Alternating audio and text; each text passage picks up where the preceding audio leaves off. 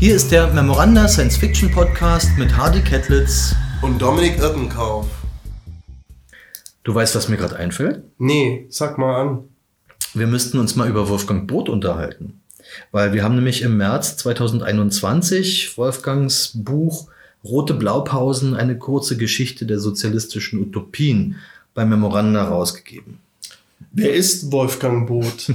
Wolfgang kenne ich schon seit rund 35 Jahren. Wir sind beide Mitglieder im Science Fiction Club Andimon hier in Berlin. Und Wolfgang ist seit äh, schon viel länger als 35 Jahre ist Wolfgang schon Fan und hat einen ausgeprägten Forscherdrang. Der will immer genau wissen, was sich hinter bestimmten Themen verbirgt und hält auch regelmäßig Vorträge bei uns im Science Fiction Club. Also seine Interessen sind vor allem Utopien, in dem Fall hier die sozialistischen Utopien, mhm. dann aber auch äh, die Geschichte des Fandoms und äh, Science Fiction in der Rock- und Popmusik. Dazu hält er öfter Vorträge. Vor allem aber ist sein Spezialgebiet die Geschichte der Raketenentwicklung in Deutschland, speziell in Berlin, in den 20er und 30er Jahren des letzten Jahrhunderts und da hat er sich ganz viel mit Hermann Obert beschäftigt, mit Rudolf Nebel, mit Werner von Braun und mit Johannes Winkler und den anderen Raketenentwicklern aus der Zeit. Und letztes Jahr ist ein ganz tolles Buch von ihm erschienen. Das heißt Kulturaufgabe Weltraumschiff, die Geschichte des Vereins für Raumschifffahrt. Ist erschienen beim Raumfahrthistorischen Archiv Bremen und ist wirklich sehr kompetent geschrieben, ganz toll illustriert, ein richtig schickes Buch. Und äh, Wolfgang hat schon mehr Bücher geschrieben, also beispielsweise äh, über die Geschichte des äh, Science-Fiction-Fandoms in der DDR, da hat er mit, mitgearbeitet. Er hat an dem Buch Science Fiction in der DDR Fanzines mitgearbeitet. Das ist mhm. so eine ganze, ja, so die Geschichte der Fanzines halt im Osten. Äh, für den Golconda Verlag hat er 2014 die Neuedition von Edward Bellamy's Ein Rückblick aus dem Jahr 2000 rausgegeben. Und 2008 ist bei Chaillol Rote Blaupausen erschienen. Und warum habt ihr Rote Blaupausen dann jetzt nochmal neu verlegt? Naja, also ähm, die alte Ausgabe, die damals erschienen ist bei Chaillol, die war relativ schnell vergriffen. Die war teuer, die hat 49 Euro gekostet ja, und es, Preis, es gab nur 222 Exemplare, also auch noch limitiert. Und Wolfgang hat damals den Kurt Laswitz Sonderpreis dafür gekriegt, weil er unglaublich viel recherchiert hatte für das Buch. Und jetzt haben wir halt eine preisgünstigere Klappenbroschur und ein paar, äh, einige Artikel sind neu ergänzt worden, die sich aus Recherchen ergeben haben. Ne? Hm. Und äh, Wolfgang hast du jetzt auch kürzlich interviewt für einen Podcast? Nee, habe ich nicht. Also was wir gleich hören werden, ist eine Aufnahme von 2010. Und zwar hatten wir damals unser 25-jähriges Clubjubiläum. Also unser Club Andimon ist mhm. halt 85 gegründet worden, 2010, 25 Jahre. Und wir hatten dazu den Andicon veranstaltet und damals hat Wolfgang in einem schönen Panel erzählt, was sozialistische Utopien eigentlich sind. Und das können wir uns jetzt mal anhören. Ja, dann Ton ab. Ton ab.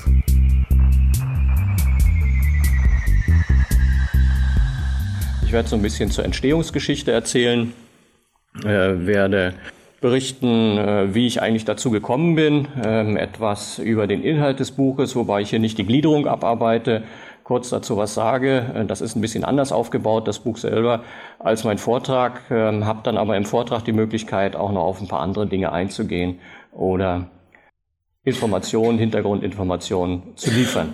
Ähm, mir ging es darum, das Thema der linken Utopien ein bisschen aufzuarbeiten äh, dazu braucht man erstmal eine Begriffsdefinition. Ähm, ich habe dann die verschiedenen Formen der Utopien, die in der Literatur so vorliegen, in Verbindung auch mit dem Industriezeitalter äh, der technischen Entwicklung, der industriellen Entwicklung äh, betrachtet und äh, habe mich dann auch gefragt, äh, wie haben die Sozialisten und die Kommunisten eigentlich selber zur Utopie gestanden. Das ist ein weiterer Bestandteil ähm, des Buches. Mein Vortrag gliedert sich ähm, in äh, dieser Art und Weise. Kurze Einführung, äh, was verstehe ich unter der Utopie, nicht in Abgrenzung zu anderen. Äh, da bin ich jetzt nicht äh, literaturwissenschaftlich tiefer eingestiegen, sondern rekapituliere nur nochmal die Meinung anderer dazu. Ähm, schaue dann in die äh, Utopien rein, äh, habe verschiedene Beispiele dazu, sortiere das. Ähm, anhand der Themen, die die Arbeiterbewegung, äh, die Sozialisten sich selber vorgegeben haben, von der Enteignung der Kapitalisten über die Bildungsrevolution und Kulturrevolution bis hin zur Befreiung der Frau, ähm, zeige das eben an literarischen Beispielen auf. Äh, habe ein literarisches Rätsel zu lösen gehabt, äh, ein sehr interessantes wissenschaftliches Ergebnis, auf das ich auch wirklich selber stolz bin und äh, befasse mich, wie gesagt, mit der Haltung der Sozialisten zu den Utopien, genauer hier äh, auch zum Bilderverbot äh, des Marxismus, Leninismus. Anlass ist für mich gewesen ein Buch, das ich äh, auf dem Trödelmarkt äh, fand hier in Berlin 2002, ja, ist es gewesen. Ähm, das Buch Utopolis äh, von Werner Illing, 1930 erschienen. Und das fand ich wirklich eine ganz unterhaltsame ähm, Geschichte in, in Romanform äh, dargestellt, die äh, Probleme, die Auseinandersetzung auch in der Freien Arbeiterrepublik Utopolis äh, und äh, dachte mir, was gibt's da eigentlich noch drumherum? Ähm, das kann ja nicht die einzige Geschichte gewesen sein. Das eine oder andere fiel mir dann ein oder kannte ich schon, hatte ich auch im Regal stehen, wie Bellamy's Rückblick aus dem Jahr 2000.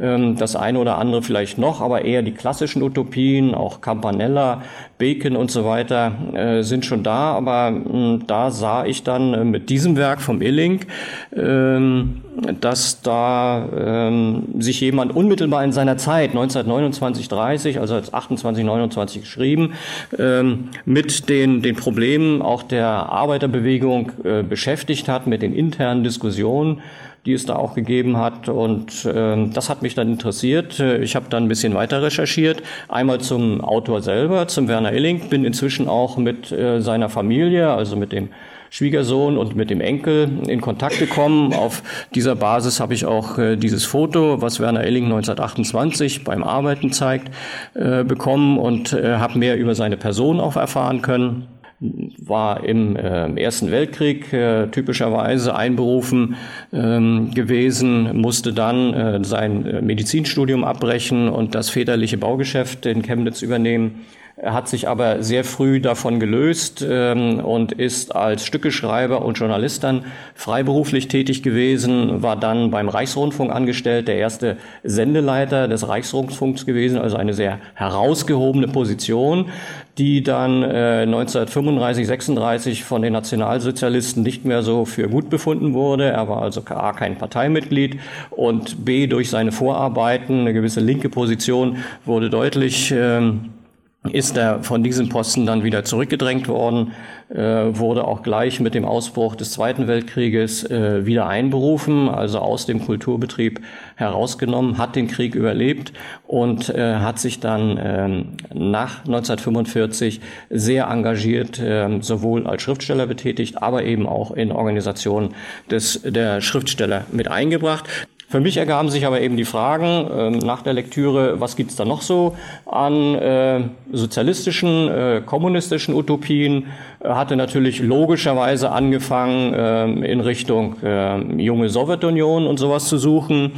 Äh, welche Sekundärliteratur gibt es dazu? Woran kann ich mich orientieren? Äh, wie ist das überhaupt aufgearbeitet worden? Und was hat die DDR auch daraus gemacht, ähm, als äh, zumindest vom Anspruch her ähm, jemand Bewahrer der dieser Traditionslinie, der linken Tradition, insbesondere der Arbeiterbewegung? Ich musste feststellen, dass es sehr viele Untersuchungen gibt, äh, sekundär ähm, literarische, historische und so weiter äh, zu den klassischen Utopien, die äh, typischerweise auch schlicht chronologisch aufgebaut sind, also entweder bei Platon oder bei Thomas Morus anfangen und dann Jahreszahl äh, jahrhunderteweise hintereinander einfach die Utopien abarbeiten. Es gibt mal das eine oder andere Highlight dazwischen, äh, wo jemand neue Themen oder neue Darstellungsformen, wie zum Beispiel die Zeitutopie eingeführt hat. Ähm, das wird mal herausgehoben, aber ansonsten eine typisch chronologische Abarbeitung und es gibt einzelne thematische Arbeiten. Ähm, auch zu äh, ökologischen Utopien, zu feministischen äh, Vorstellungen, äh, zu völkischen Utopien. Professor Hermann, äh, der da eine Reihe von Arbeiten gemacht hat und auch ein Buch. Und äh, natürlich zu den Dystopien, also den äh, Geschichten, den Roman, die negative gesellschaftliche Entwicklungen aufgreifen, prognostizieren, davor warnen. Aber ich habe kein einziges Buch gefunden, was mir als Wegweiser hätte dienen können, äh, was eine Aufarbeitung darstellt oder sowas äh, in dieser Art, äh, wie die anderen hier aufgeführten, zu den linken Utopien.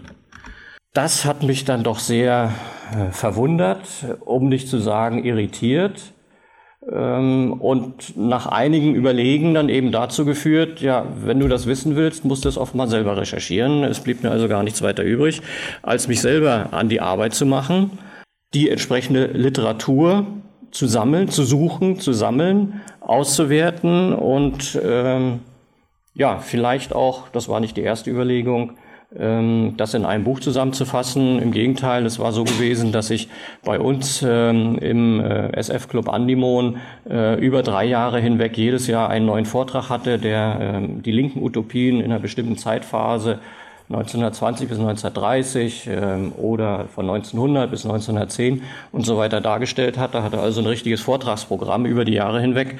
Ähm, dann ist aber so viel Material zusammengekommen, dass es sich tatsächlich lohnte, das dann in einem Buch äh, zusammenzufassen. Da musste ich mir dann nur noch Gedanken über die Gliederung machen. Zum gemeinsamen Verständnis nur noch mal kurz. Utopie ist also die überhöhte Darstellung einer Alternativ- Welt, ähm, insbesondere Gesellschaft, äh, Utopie oder soziale Utopie, sagt man ja auch, ähm, beleuchtet vorrangig die sozialen Verhältnisse, die gesellschaftliche Entwicklung, entweder einen Endzustand oder auch den Weg dorthin, ähm, in epischer, in Romanform, meistens jedenfalls, es gibt wenige Ausnahmen.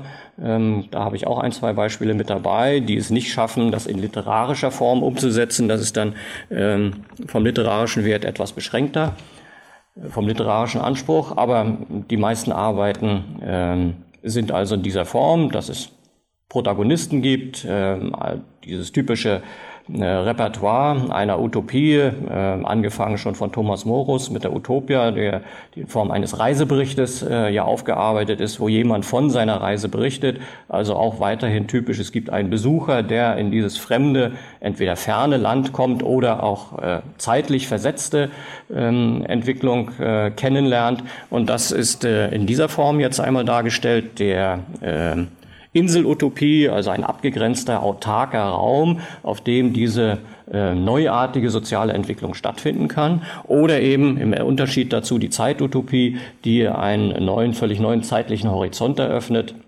Äh, und damit natürlich impliziert, heute haben wir noch nicht diesen Zustand, nirgendwo. Äh, wir müssen uns erst noch weiterentwickeln, insbesondere moralisch weiterentwickeln, um diesen Zustand einer harmonischen Gesellschaft äh, auch tatsächlich erreichen zu können. Was für die sozialistischen Utopien noch besonders ist, äh, muss hier ähm, extra herausgehoben werden. Ähm, da gibt es ungefähr die Hälfte der Arbeiten, die ich untersucht habe. Insgesamt sind es um die 40 Werke dargestellt. Über 60 habe ich gelesen, einiges ausgegliedert, äh, weil es doch nicht ganz so passend war. Über die Hälfte, ungefähr die Hälfte der Arbeiten sind sogenannte Transformations- oder Revolutionsutopien. Das heißt, sie zeigen nicht den Endzustand der sozialistischen oder kommunistischen Gesellschaft in ihrer Vielfalt, ähm, Frage des Eigentums, der Produktion, der Bildung und so weiter, sondern der Entwicklung dahin, insbesondere der revolutionären Entwicklung, auch mit den Problemen, äh, mit den Opfern, die es dabei gibt. Das wird durchaus nicht verschwiegen. Ähm, und die anderen Arbeiten haben durchaus, äh, die anderen Werke, verschiedene Schwerpunkte, je nach Ausbildung äh, des Autors auch. Ähm, ein Max Winter zum Beispiel, der sehr stark in der Bildungspolitik verhaftet war, hat dieses Thema eben im Vordergrund. Aber was für die Utopie eben typisch ist, die Autoren versuchen schon einen Gesamtentwurf zu, zu geben. Es ist eben nicht nur ein kleiner Ausschnitt, sagen wir nur die Frage, des Eigentums oder des Geldes oder der Gestaltung der Landwirtschaft, ähm, kleinen Ausschnitt, sondern da werden die Fragen der Bildung, ähm, des Finanzwesens, des Handels, des Außenhandels, auch der militärischen Entwicklung, der militärischen Auseinandersetzung, also alles, was man eigentlich in der Tageszeitung so findet an Problemlagen, äh, bis hin zur Mode ähm, oder die, die Rolle der, der, der, des Rechtswesens, der Juristen und so weiter in der vollen Breite dargestellt. Also es wird wirklich ein vollständiger, möglichst sozialer Gegen Gegenentwurf äh, gemacht und das finden wir dann in der äh, vollendeten kommunistischen Utopie oder Utopie, Eu im Sinne von schön, erfreulich, äh, dann in der äh, letzten und höchsten Form ausgestaltet.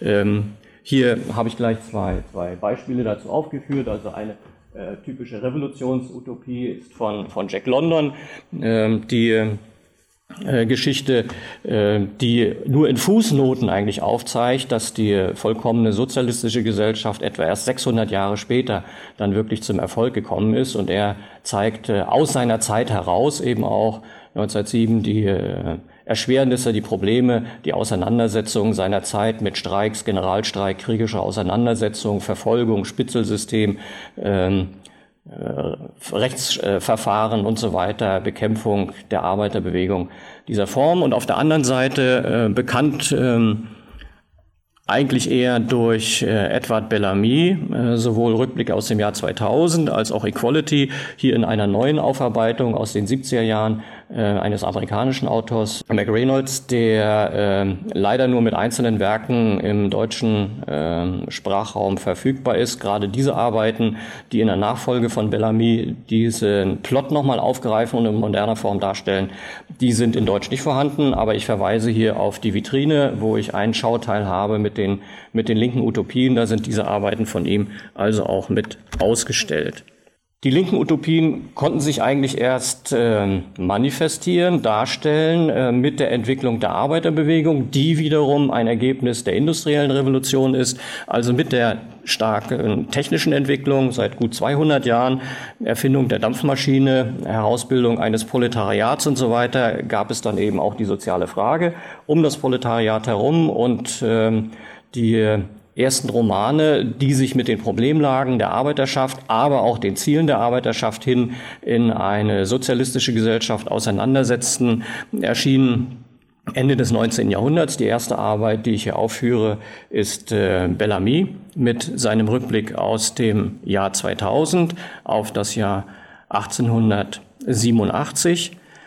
Ähm, es hat in kurzer Zeit sehr, sehr viele Auflagen erlebt, äh, hat sogar eine eigene politische Ent äh, Partei, ähm, Bewegung hervorgebracht, äh, die sich dann ähm, auch an den Präsidentenwahlen in den USA zwar nicht erfolgreich, aber immerhin bis in den vier bis sieben Prozent Bereich äh, daran beteiligen konnte äh, die Nationalist Party. Und ähm, das Buch kam auch sehr, sehr schnell nach Europa, ähm, nach Deutschland. Hier in Deutschland alleine ähm, sind sechs verschiedene Übersetzungen nach 1890 erschienen.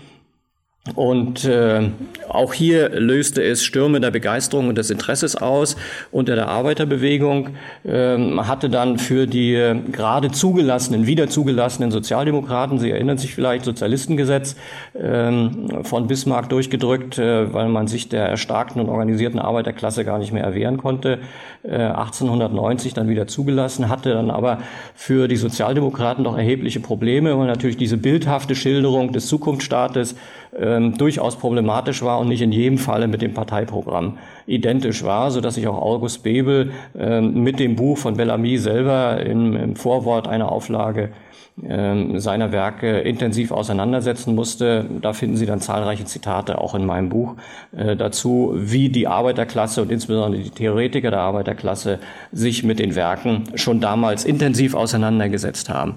Eine weitere interessante und wichtige Persönlichkeit war Theodor Herzka, ein, würde man sagen, Wirtschaftswissenschaftler heute, Nationalökonom ähm, aus Österreich-Ungarn der mit seinem Buch Freiland, äh, diese sogenannte Freilandbewegung, mit begründete, aber insbesondere nach außen transportierte und hier in Ergänzung zu der amerikanischen Entwicklung von Bellamy auch in Deutschland äh, und in Europa eine sehr massive politische Entwicklung dieser Freilandbewegung auslöste, bis dahin, dass man die Ideen, die er in seinem Buch Freiland propagierte, nämlich in Afrika am Fuße des Kilimanjaro eine solche Kolonie zu gründen, die genau diese Freilandideen umsetzte, äh, das auch zu praktizieren. Es fanden sich also viele junge Männer und Frauen, die schon dabei waren, äh, die Geld spendeten, die ein Schiff geschartert haben und die auf dem Wege nach Afrika waren und erst gestorben gestoppt wurden, als die damals zuständigen britischen Behörden die Anlandung ähm, in Mombasa verweigerten und äh, man also nicht den Weg ins Innere Afrikas wählen konnte, um dort seine Edenkolonie aufzubauen. Aber sehr anschaulich geschildert in dem Buch bis hin eben in die ähm, in die Anzahl ähm, der Patronen und der Gewehre oder der Wäsche, äh, die man mitnehmen musste, um die Expedition auszustatten. Ähm, hier wird also sehr akribisch, und das ist typisch für, für Utopien, auch an Kleinigkeiten gearbeitet, wie ein solches System überzeugend, äh, Alternativsystem, äh, Gesellschaftssystem überzeugend dargestellt werden kann. Und das hat eben auch zu einer äh, tatsächlich intensiven äh, Bewegung geführt. Äh, Jack London hatte ich eben schon erwähnt. Ein Schriftsteller, der selber aus äh, sehr einfachen, äh, aus ärmlichen, muss man schon sagen, ähm, persönlichen Verhältnissen kam, äh, der sich echt hochgearbeitet hat. Äh, vor allem bekannt ist ja seine Abenteuerliteratur, äh, denke ich mal, aber der ein engagierter sozialistischer Schriftsteller und auch Agitator äh, gewesen ist und der gerade aus seiner Erfahrung als Agitator im Debattierclub ähm, bewusst dieses Buch, die Eiserne Verse, äh, geschrieben hat, verfasst hat, äh, sowohl aus dem ihm bekannten Kampf der, der Arbeiter zu der Zeit gegen die Oligarchie, gegen die Macht der Kapitalisten, als eben auch um eine positive Aussicht zu geben. Äh, auf der anderen Seite ist dann aber von den Kritikern, auch von den Sozialisten selber, dieses Buch ähm, für nicht so toll befunden worden. Er selber war auch enttäuscht darüber. Es war auch geschäftlich dann nicht der Erfolg, den er sich erhofft hatte, weil er zu der Zeit eher die Auseinandersetzung in Form dieser Revolutionsutopie schilderte und nicht die, die blühende Aussicht äh, der sozialistischen Zukunft, sondern die im Gegenteil auf äh, 600 Jahre in die Zukunft verlagerte und damit deutlich machte, es müssen noch viele Kämpfe ausgetragen werden, bis die Arbeiterklasse auch letztlich siegt. Ein äh, weiteres Beispiel auch aus dieser Zeit ist der äh, russische Revolutionär, Revolutionär Alexander Bogdanov, zu dieser Zeit noch ein Kampfgefährte Lenins. Ähm, einige Bilder und äh, gemeinsame Arbeiten aus dieser Zeit sind bekannt, äh, aber mit der Formulierung deute ich schon an, deren Verhältnis entfremdet sich dann etwas äh, mit den Jahren und nach der Revolution hat ähm, Bogdanov äh, keine wesentlichen Rollen mehr in der Partei der Bolschewiki gespielt. Diese Rolle hat Lenin dann vollständig an sich gerissen und auch mit anderen zu der Zeit zumindest noch geteilt, wie Trotzki. Ähm, Bogdanov hat sich dann in die wissenschaftliche Arbeit zurückgezogen, ähm, ist da ähm, bei, bei einem Laborversuch dann auch äh, ums Leben gekommen. Aber in dieser Zeit äh, arbeitet er also seine Erkenntnisse, seine Erfahrungen, seine revolutionäre Einschätzung der ersten russischen Revolution 1905 auf und verlagerte aber, wie der Titel schon sagt, der rote Planet, diese Geschichte auf den Mars.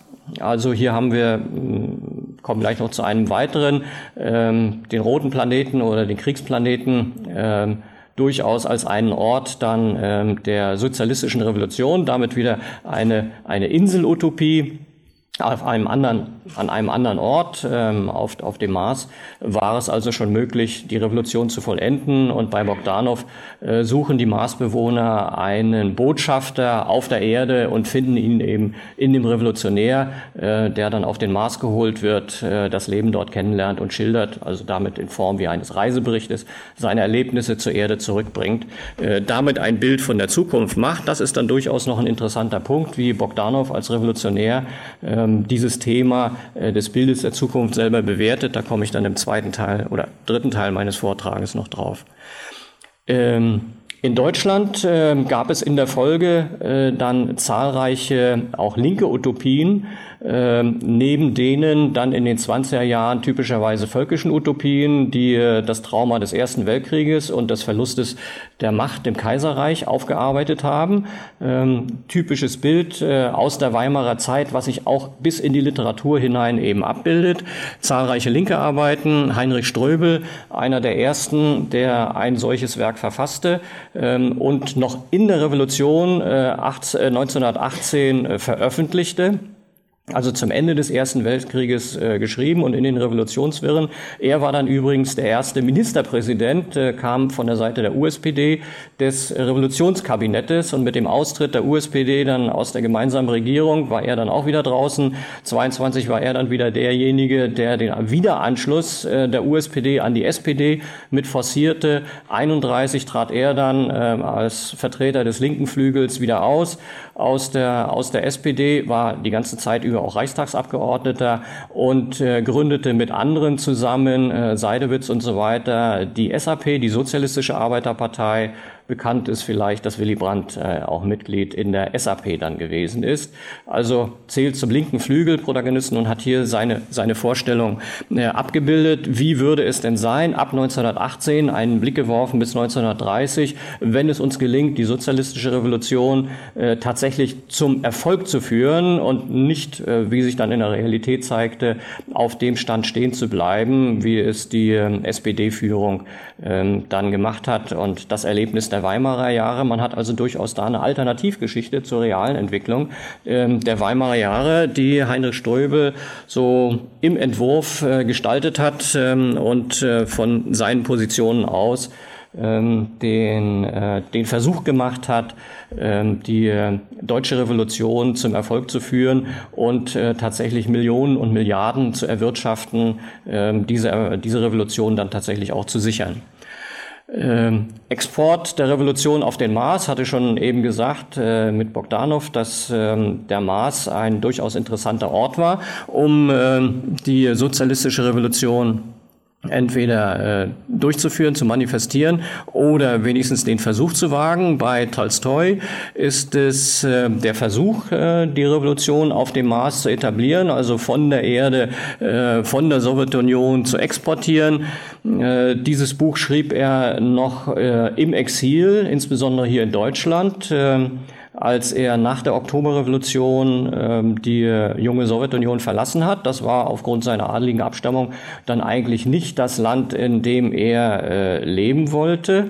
Äh, hat sich dann aber eines anderen, ich will nicht sagen eines besseren, das wäre jetzt eine Bewertung, aber zumindest eines anderen besonnen und ist wieder ähm, in die Sowjetunion zurück. Ähm, dieses Buch war vielleicht auch seine Eintrittskarte in die, in die junge Sowjetunion. Er hat äh, dort vor Ort seinen Grafentitel abgelegt. Das Foto zeigt ihn hier mit Marie Majerova 1938 in Prag, einer weiteren Autorin, die im Buch ausführlich geschildert wird, auf die ich aber leider im Vortrag nicht eingehen kann. Nur ihr, ihr Buchtitel, die Talsperre, ist hier genannt. Eine interessante Geschichte. Ähm, der Graf Tolstoi hat es dann tatsächlich so weit gebracht, dass er nach dem Tod von Gorki Präsident des sowjetischen Schriftstellerverbandes geworden ist. Also damit eine sehr führende Rolle, denke ich, das können alle einschätzen, hier ähm, in der Sowjetunion eingenommen hat, äh, sich also zu diesem System dann bekannt hat.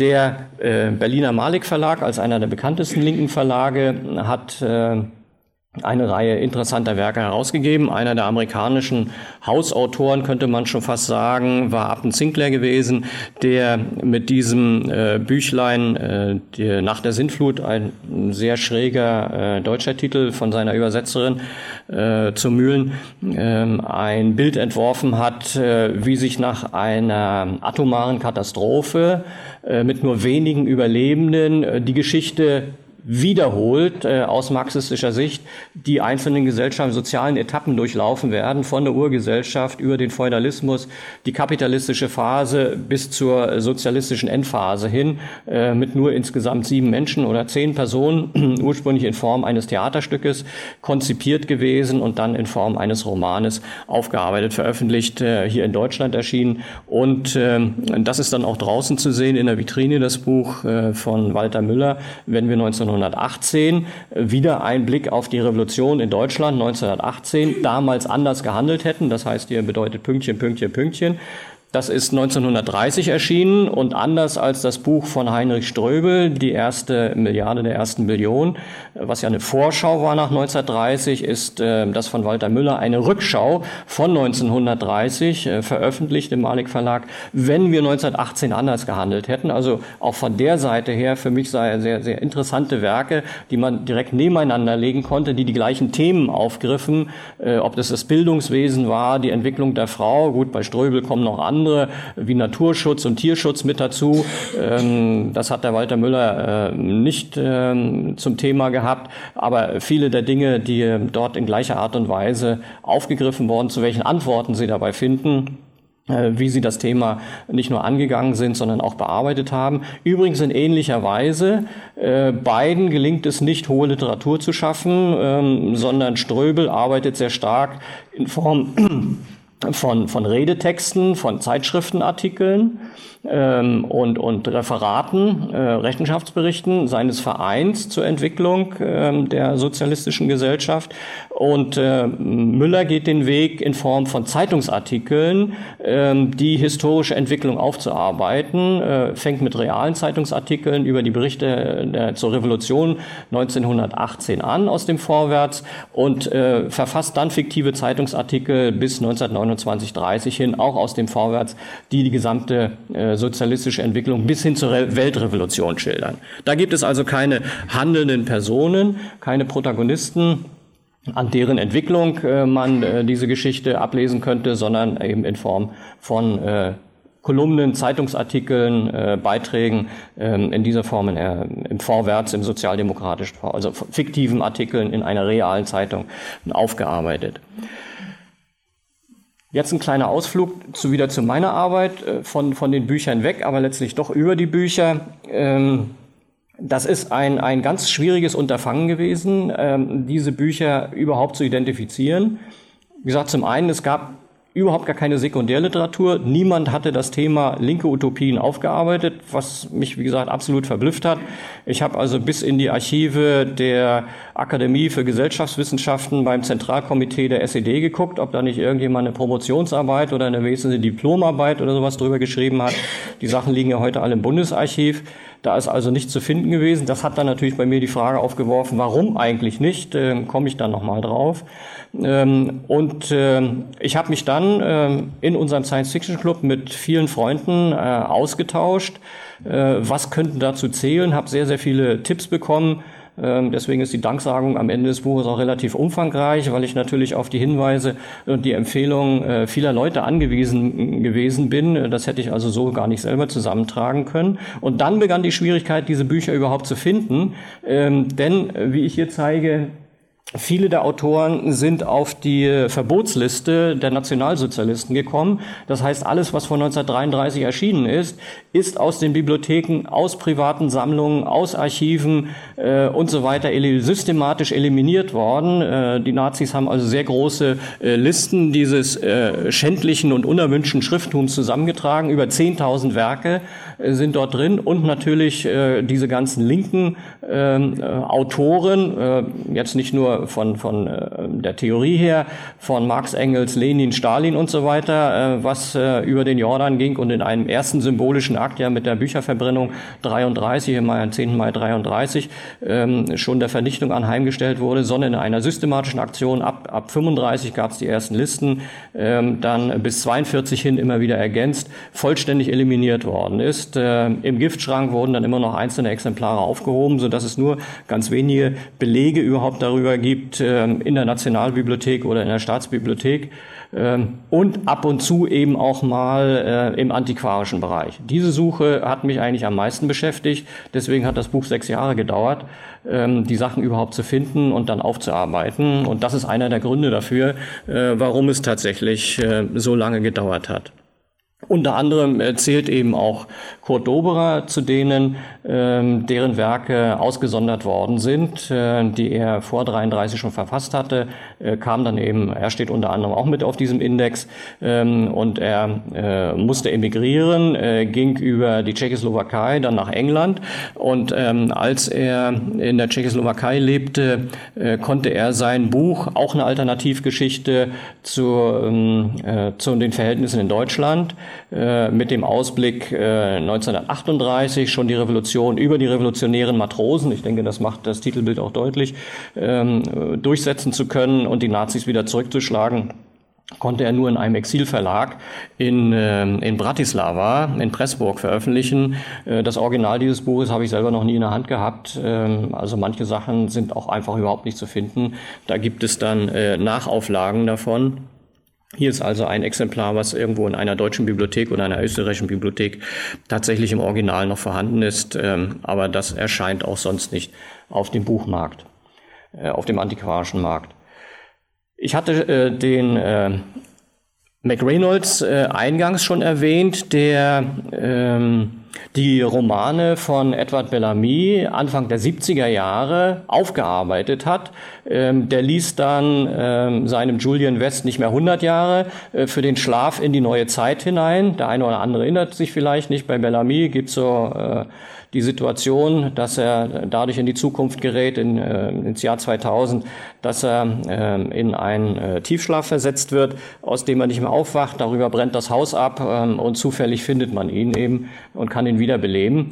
Bei äh, McReynolds sind es dann nur 30 Jahre. Der Grund ist äh, eine schwere Erkrankung und ähm, er lässt sich dann einschläfern, hofft dann eben mit den Möglichkeiten im Jahr 2000 ähm, auch die Krankheit dann, den medizinischen Möglichkeiten die Krankheit bekämpfen zu können, kommt aber eben in eine völlig neue Welt und äh, die schildert der amerikanische Autor äh, durchaus aus verschiedenen Perspektiven. Er hat also eine ganze Reihe äh, von Romanen verfasst in dieser Zeit, Anfang der 70er Jahre, die das das Jahr 2000 zum Fixpunkt nehmen und die aus unterschiedlichen Perspektiven heraus auch die Entwicklung darstellen. Das ist also nicht nur der Plot von äh, Looking Backward, ähm, den er aufgreift und Equality, sondern er hat auch noch andere äh, Sichtweisen, eine mehr technokratische, teilweise schon auch manipulierte ähm, ähm, Welt, die äh, dann von ihm thematisiert wird. Ähm, er war McReynolds einer der beliebtesten Autoren Ende der 60er, Anfang der 70er Jahre in den USA gewesen, ist hier aber in Europa weit, weitgehend unbekannt. Daran kann man wieder ermessen, es war unendlich mühsam, an diese Bücher überhaupt ranzukommen. Äh, die habe ich dann äh, mir aus Amerika extra besorgt, nachdem ich dann äh, überhaupt gewusst habe, den müsste man eigentlich dazu zählen und der hat dieses Thema mit aufgegriffen. Jetzt kurz zu ähm, den Themen, ähm, ausgehend von den Zielen der Arbeiterbewegung, die in den verschiedenen Büchern aufgegriffen worden sind. Da geht es eben um die Diktatur des Proletariats, also die Sicherung der Macht nach der Revolution, äh, die Niederhaltung der Kapitalisten, die Zerstörung des alten Machtapparates, aber auch eben um die Kulturrevolution. Hier zwei Beispiele. Äh, den äh, Walter Müller hatten wir eben schon mit seinen Überlegungen, äh, wie hätte sich die Revolution gestalten können nach 1918, wenn wir das konsequent gemacht hätten und nicht die rechten SPD-Führer das Ruder in die Hand genommen hätten. Äh, hier weitere Beispiele zu, zu Bildung, äh, Erziehung oder Rolle der Frau, die in vielfältiger Art und Weise aufgegriffen werden, insbesondere von ähm, Charlotte Perkins Gilman, äh, die in ihrem Roman Herland äh, und auch in der Nachfolge, in der, in der zweiten äh, Geschichte drumherum, eine äh, auf einem Hochplateau, einem abgeschlossen, damit wieder eine Inselutopie, eine reine Frauengesellschaft entstehen lässt, auf die zufällig drei Männer gelangen, indem sie mit einem Flugzeug da hochfliegen und dort landen, erstmal gefangen genommen werden und so nach und nach diese Frauengesellschaft kennenlernen und die Frauen ganz neugierig die Männer beschnuppern ähm, und ähm, sich die Verhältnisse auch im Persönlichen entwickeln, aber die Unterschiede in der Sichtweise äh, von Männern und Frauen doch deutlich herausgearbeitet werden, insbesondere auch vor dem Hintergrund ihrer Zeit, also 1914, 15 geschrieben, äh, die Frauenbewegung durchaus vergleichsweise noch jung gewesen, heute ein, ein Klassiker der feministischen Literatur, der in keinem Seminar fehlen darf.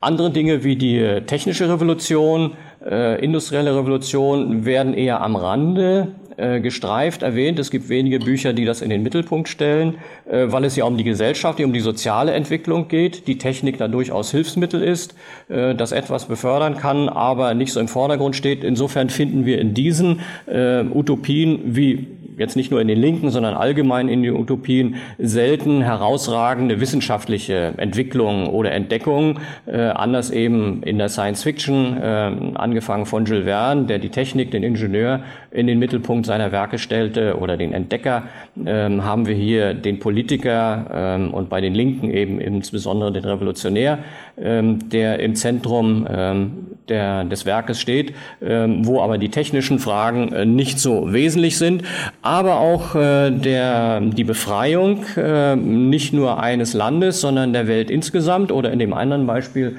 äh, von Heinlein des Mondes, von der Unterdrückung, äh, ist durchaus ein Thema.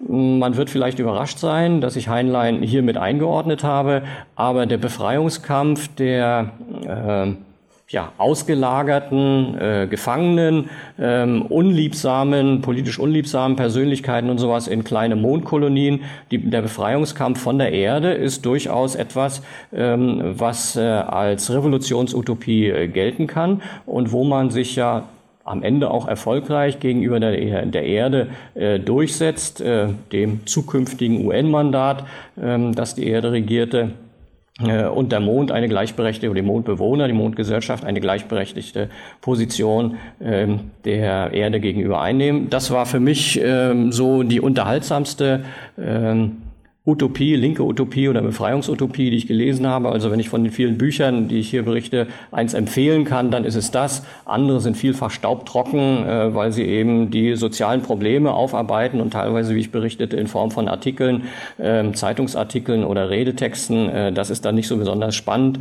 Äh, da musste man sich schon ganz schön durchquälen äh, durch die Bücher, um das wahrzunehmen, während äh, Heinlein natürlich ein gestandener Autor ist und das auch äh, sehr spannend schildert und auch sehr unterhaltsam gestaltet. Ähm, über viele Autoren habe ich jetzt gesprochen, einige noch nicht erwähnt gehabt. Genau, das war's, äh, wo mir vorhin der Name fehlte. William Morris mit seiner Kunde von Nirgendwo.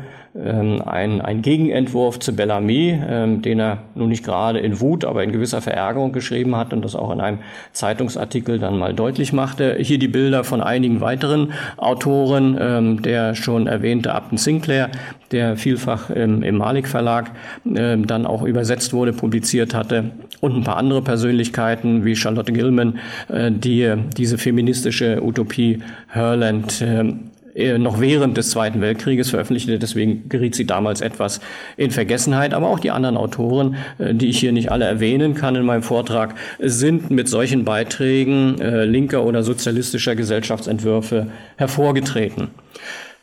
Zu dem erwähnten literarischen Rätsel. Der bekannte Walter Müller, hier schon mehrfach erwähnt, mit seinem Rückblick von 1930, wenn wir das ab 1918 anders gemacht haben, hätten, hat im Untertitel stehen eine realpolitische Utopie. Und es gab dann äh, zwei Jahre später, finden Sie die Ausgabe, das Original, auch in der Vitrine drüben, wenn Sie sich das nochmal angucken wollen, ein Buch mit dem knalligen Titel Die KPD regiert, ähm, also ganz eindeutig und klar, ähm, wenn man dann den Inhalt kennt, eine linke Utopie mit dem gleichen Untertitel, eine realpolitische Utopie und mit dem gleichen Aufbau, nämlich in Form nur von Zeitungsartikeln. Es gibt zwar ein Einführungs- Kapitel würde ich schon gar nicht mal sagen, zwei Seiten Einführung. Ähm, da wird versucht, mit realen Personen äh, zu agieren. Das hält der Autor dann aber nicht durch, sondern verfällt gleich wieder in diese gleiche Form, die wir von Walter Müller schon kannten, mit den Zeitungsartikeln. Ähm, dann aber nicht mehr nur mit dem Vorwärts, sondern einer ganzen Reihe weiterer Zeitungen aus dieser Zeit. Da ist auch der Völkische Beobachter vorbei, mit dabei und ein paar weitere und einer fiktiven Zeitung, die sogenannte Notwende. Und äh, diese Übereinstimmungen in der Form ähm, haben dann zur Überlegung geführt, ist nicht vielleicht auch der Autor identisch? Oder hat hier ein Autor, nämlich der Giesecke, ähm, die Form von ähm, Walter Müller gekupfert? Ähm, und deswegen habe ich dann versucht, äh, mit ähm, verschiedenen Mitteln ähm, einen äh, Vergleich äh, vorzunehmen, beziehungsweise dann vornehmen zu lassen, äh, weil ich das selber dann auch nicht mehr beherrschte, um da auch tatsächlich einen Beweis antreten zu können. Ähm, wie Sie wissen, gibt es äh, inzwischen eine ganze Reihe von Werkzeugen, die Softwarewerkzeugen, die zur Plagiatsuche eingesetzt werden. Also wenn mal schnell jemand was rauskopiert aus einem Text und ähm, als eigenen Text verkauft, äh, so sind die Hochschullehrer heute doch schon relativ firm mit den äh, zugehörigen Werkzeugen, das Original zu identifizieren. Und mit so einer Software sind beide Texte und weitere Texte, die ich von Walter Müller ähm, in Archiven gefunden habe, die er nämlich für die KPD ausgearbeitet hat. Zu seiner Person kann ich leider aus Zeitgründen jetzt gar nicht so viel erzählen verweise wieder auf mein Buch, wenn Sie das interessiert, ähm, wo ich also weitere Belege äh, seiner Arbeit, seiner Sprache, seiner Diktion, Wortwahl, Wortschatz und so weiter zur Verfügung hatte. Äh, diese sind also eingescannt worden, aufgearbeitet worden und es ist eine äh, informationstechnische Textanalyse durchgeführt worden, äh, so dass ich tatsächlich ähm, heute sagen kann, hat ein Kollege von der, von der Bauhaus-Universität in Weimar gemacht, die da so eine, eine der Lösungen entwickelt haben, dass tatsächlich nicht nur die Bücher äh, massive Übereinstimmung haben, sondern auch äh, der Autor identisch ist. Ähm, als heißt auf der anderen Seite, Konrad Giesecke ist ein nicht nur Pseudonym, sondern man muss schon deutlich sagen, ein Tarnname. Und auch der Verlag G. Müller in Königsberg existierte nicht. Ich habe da also die Handelsbücher, Handelsregister gewälzt, äh, die Telefonbücher. Auch das ist eine Tarnadresse. Äh, das Einzige, was richtig steht in dem Buch, ist die Druckerei, ähm, wo das dann tatsächlich hergestellt wurde. Aber alles andere ist ein Fake. Er hat sich also dahinter versteckt. Ähm, denn ein Jahr später, 33, kamen die Nazis an die Macht. Ähm, und mir ist tatsächlich bis heute, es bis heute nicht möglich, sein weiteres Schicksal aufzuzeigen. Ich habe aus den Jahren äh, etwa 27 bis ähm, 30, 31 hin eine ganze Reihe Dokumente die äh, das Leben äh, von, von Walter Müller, insbesondere das politische Leben, aufzeigen, aber eben leider nicht zum persönlichen Leben. Ich habe seine Adresse, aber ich habe nicht sein Geburtsdatum, ich habe nicht seinen Geburtsort und ich weiß auch nicht, was nach 1933 mit ihm geschehen ist. Ähm, es gibt eine Geschichte vom Leiter äh, des Malik Verlages, wo ähm, das Buch ja wenn wir 1918 herausgekommen ist, vom Wieland Herzfelde, äh, der selber mit dem Walter Müller, mit dem Autor Kontakt hatte und sich da daran äh, dann noch wieder erinnerte, äh, dass er in der ersten Terrorwelle 1933 umgekommen wäre. Es ist mir bis heute in den verschiedensten Archiven von Berlin bis Breslau nicht gelungen, das herauszufinden. Ja, äh, letzter Themenpunkt, wie sind die Sozialisten selber äh, mit, dem, äh, mit den Utopien, mit diesen literarischen Entwürfen umgegangen? Bogdanov hatte ich ja schon äh, mit Krasnja Zvezda, also dem Roten Stern, äh, der Revolution äh, oder der kommunistischen Gesellschaft auf dem Mars. Äh, der hat sich ganz eindeutig geäußert, dass man schon wissen muss, wofür man eigentlich kämpft. Ähm, hat sich da eindeutig geäußert und gerät darüber durchaus in Widerspruch zu Lenin der eindeutig aus seiner Sicht wiederum festgestellt hatte, dass Marx äh, in seinen Arbeiten nichts erkennen lässt, äh, was uns ein Bild ähm, der zukünftigen Gesellschaft genauer, insbesondere der kommunistischen Gesellschaft, genauer beschreiben würde. Also es gibt nicht eine Spur des Versuchs, Utopien und damit wird schon deutlich, Utopie wird hier abwertend gemeint als Versuch, ähm, irgendetwas äh, zu konstruieren, ein Hirngespinst äh, zu entwerfen und so weiter. Und ähm, Marx und Engels selber haben ja schon im kommunistischen Manifest äh, sich deutlich abgegrenzt mit dem sogenannten wissenschaftlichen äh, Sozialismus oder Kommunismus gegenüber dem utopischen Sozialismus, den sie äh, eine Existenzberechtigung vor der eigentlich wissenschaftlichen Aufarbeitung der historischen Entwicklung Entwicklung zugesprochen haben, aber sagten, das war eben äh, der äh, unreifen, insbesondere theoretischen Durchdringung der Situation geschuldet. Heute wissen wir aus wissenschaftlicher Sicht, wie die Geschichte eigentlich abläuft. Und deswegen äh, sind solche Utopien, das hat er 1876 geschrieben, hier diesen Text ist aus einem Brief an einen Freund, nur noch fad und albern und lächerlich und im Grunde genommen reaktionär. Das ist die eindeutige Einschätzung, die sich sich dann durch die nächsten 100 Jahre bei der Bewertung hindurchzieht. Hermann Dunker meinte dann noch bei der, Erstver bei der Neuveröffentlichung von der Eisernen Verse 1949, ähm, dass ähm, die linke, die sozialistische Fantasie ein bisschen unterentwickelt ist und solche Bücher wie unter anderem von Jack London oder auch von Bellamy ähm, der Fantasie durchaus auf die Sprünge helfen können. Ähm, aber dem wird dann wieder heftig widersprochen äh, von Engels, der eindeutig einschätzte, bei den unreifen ähm, ökonomischen Verhältnissen war es gar nicht anders möglich, zu Fehleinschätzungen auch hinsichtlich der gesellschaftlichen Entwicklung zu kommen. Aber wir haben äh, mit Hilfe der Wissenschaft den Sozialismus vom Kopf auf die Füße gestellt und damit die Utopie äh, beseitigt. Ähm, ähnlich Lenin, ähm, der, äh, der Utopie sogar zersetzenden Charakter äh, unterstellt und äh, damit die Abgrenzung deutlich macht. Und ähm, Ernst Bloch meinte, dass all die Arbeiten und Werke mit der, äh, die, die Utopien, äh, da werden auch verschiedene Autoren zitiert von ihm, mit der sozialistischen Bewegung, mit der Arbeiterbewegung eigentlich nichts zu tun haben. Sie passen überhaupt nicht in diese Reihe, sie fallen völlig raus. Und damit, das ist dann die Konsequenz, hatten äh, die linken Utopien ähm, in dem Machtgebiet der, der Sowjetunion, äh, wo die Theorie des wissenschaftlichen Sozialismus, Kommunismus vertreten wurde, selbst als literarische Werke keine Chance, weil diese Alternative, ähm, die dort entworfen wurde in den jeweiligen Büchern, überhaupt gar keine Möglichkeit bekam. Äh, die bürgerliche Literaturkritik hat sie ignoriert wie gesagt, die Sozialisten bekämpften sie. Ähm, ein, ein Autor sagte völlig richtig dazu, diese Werke erfuhren eine doppelte Diskriminierung und deswegen hat es eben keinerlei Aufarbeitung äh, gegeben.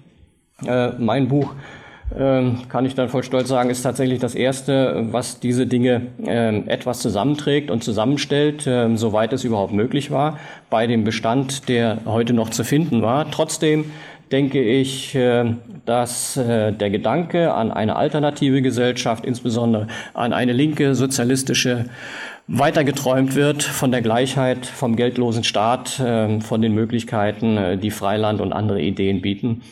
Damit vielen Dank für Ihr Interesse.